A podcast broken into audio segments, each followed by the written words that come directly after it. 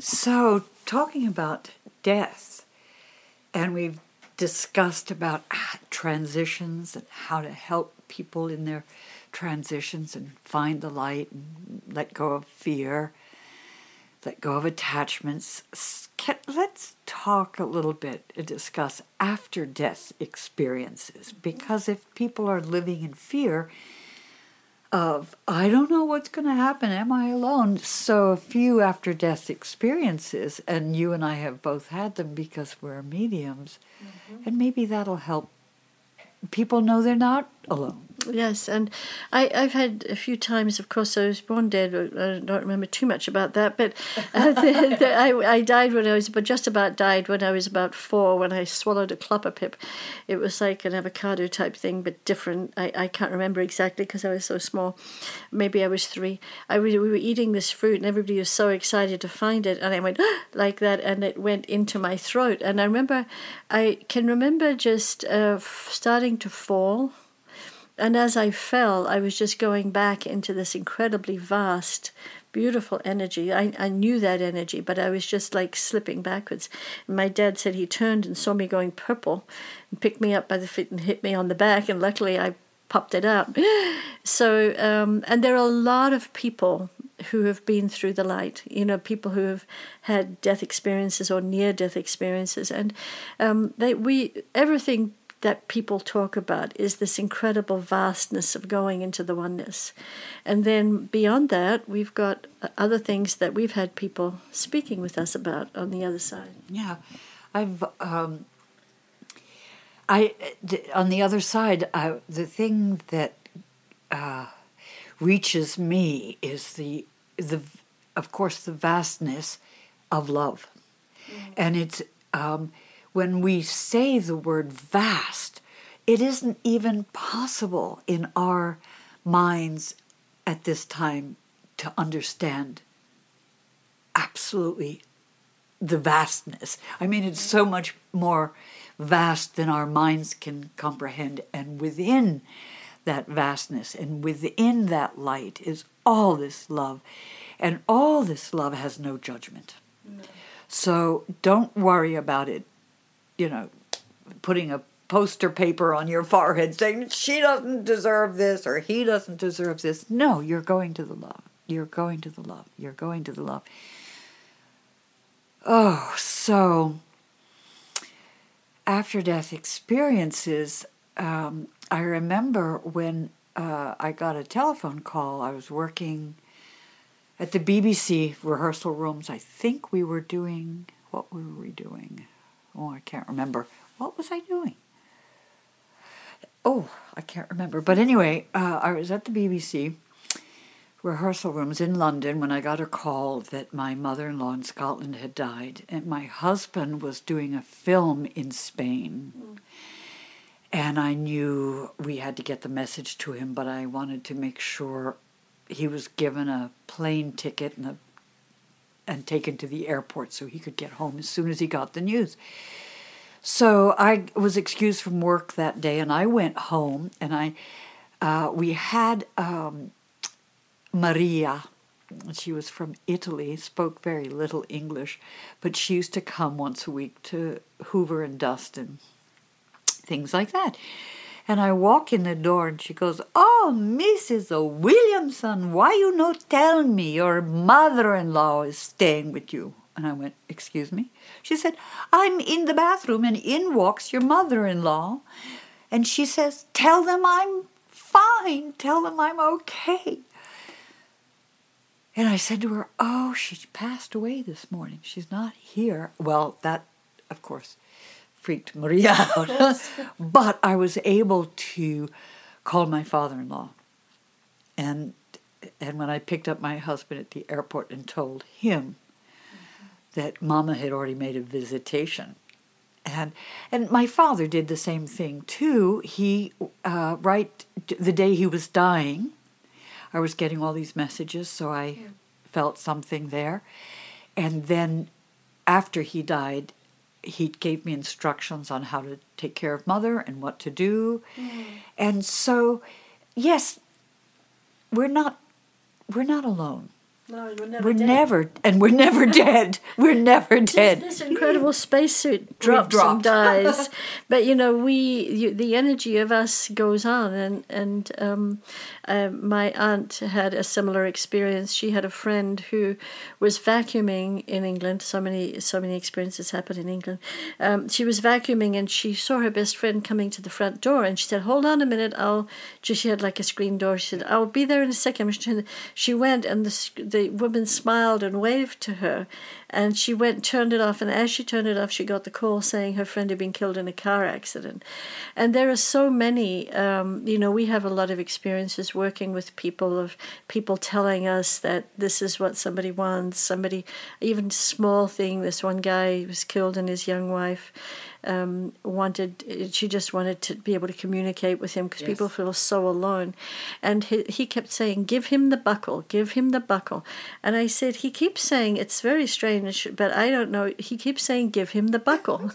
And she said oh my gosh his brother always wanted that buckle and so she said, okay, now I know. And that usually, very often, what happens as mediums is we get something significant like that that we couldn't know, that they've never said because we don't know the Yes. people. And sometimes it's very small, but it's enough to make the people know that their loved one is there. Exactly. I had a, a woman come to see me after her husband died, and um, I didn't know what it was about. She just booked a session with me and came in, and I could see her husband behind her as she came in. And he was very worried about her grieving because she didn't, I guess, it's hard. Um, and, you know, she, the loneliness, and she did, she needed him to guide her in this. And so, you know, th- as a medium, there was some advice for her there. And then she kind of, for a year, got hooked on coming to see me to be with him. Mm-hmm. And then he said through me to her, Look, would you get back to the book? I'm with you. You don't need to do this. Mm-hmm. Just get back to the book, get back to the book. And I didn't know she was a writer and she was she had promised him she'd do a book on poetry or something. Mm. So yes, we're not dead. We just we just drop our spacesuits. Yeah, we do, and but it's really hard when we've been so attached to seeing somebody there and having them there. Um, I I know that with my mother, she came three times in dreams. And each time she was saying, darling, you know, you'll be okay, because we were very close. You'll be okay, just be love. And she came. The third time she said to me, I can't come anymore for the moment because it's too hard making this transition. It was just after she died, and it usually takes them a little bit of settling in. Yeah. Um, she said it just takes so much energy to come, but just know that you are loved. Just be love. I love you. And and that was the last time I heard or saw her for a little bit. And so just know that all the loved ones who have died are around you. And your gift to them can be just loving them, loving their energy of who they were. N- not the energy of where they were difficult or, or not nice, or because we've all got those pieces of us, but the energy that you loved about them, those moments when you were with them when they were amazing.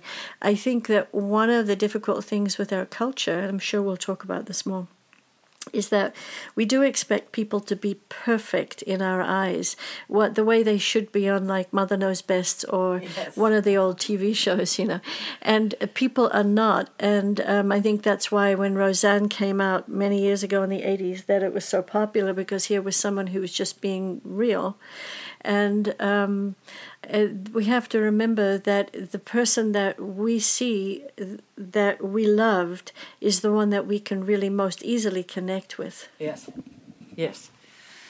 And I, as you brought it up, that uh, who dies? This is what you know. The book that Stephen Levine, you know, it's we're dropping the spacesuit, and the people that we love are going to drop the spacesuit. But that's what we got to do. That's part of how the energy moves through. So um, there is an amazing woman doctor who um, was on the autism spectrum herself. Uh, she had Asperger's. And what an extraordinary woman. Uh, she was my mother's doctor for a while, and I absolutely loved her. And she would say, she'd be just very direct, and there'd be just no flowers about anything. And she'd say, when you have a something that makes you sad, just stop thinking about that and think about something that gives you such oh hi kitty such amount of warmth. And it could be a memory in the past or it could be your kitty like the one that's at the door. Shall i open the door Yeah, for her? Yeah Yeah, you don't mind do you? Well, the- if she Um, wants, you want to come in, okay. Shanti? hi baby We include our animals in these. Always, always. Hi, baby. Um. Anyway, so and that really helps too. So you know when you're thinking maybe or remembering somebody who's passed that you were so fond of, exactly what you were saying. Go to a, a time that you had huge laughs. I mean, laughter is a great thing, and that'll take you straight out of that. I miss so and so, of course, but and They're always here. they're always here, so you can always talk to them. You know. can. And you know, in the end, you get so used to doing that that you don't need a medium or somebody Yes. who can access it. She's Isn't decided, she has decided, the kitty cat's decided that she wants to be a part of this show. There she oh. goes. I wonder So- who you were in a past life. So, and the other, I just wanted to mention this one, talking about past lives, is that the people that we love, the people that we're most close to, we keep keep reincarnating with. And we have reincarnation families. So you will never be without them. You will find them again Yeah. in some different form. So uh, you- it's. have you have you heard about soul groups? Yeah, that's what I'm talking Okay, about. that's- it's, it's that's what not. It's not the word. I haven't used that, but when I see it, it's like um, you drop a pebble in the water, and the first the first group Ring. of people, first ring, are the people that you're so close with. That you, the people that when you meet them, you go, oh. Yes. I know you. I know. I know you. And then there's another one that just a little bit further you go. it's a really deep connection, but and then it goes further up. But we, what I've seen is that we keep reincarnating with these groups of people, and then there are some people you meet and you kind of think, oh, they're really nice, but there's no connection, Yeah. and that's because you really don't know them. So the the po- point really being though is that you never lose the people you love because you'll see them again. I, I absolutely agree. How about you, Miss Kitty? Oh, look at you sitting there. You agree too? She's thinking about it. Yes. Thank you, Fiona. Thank you, Jill.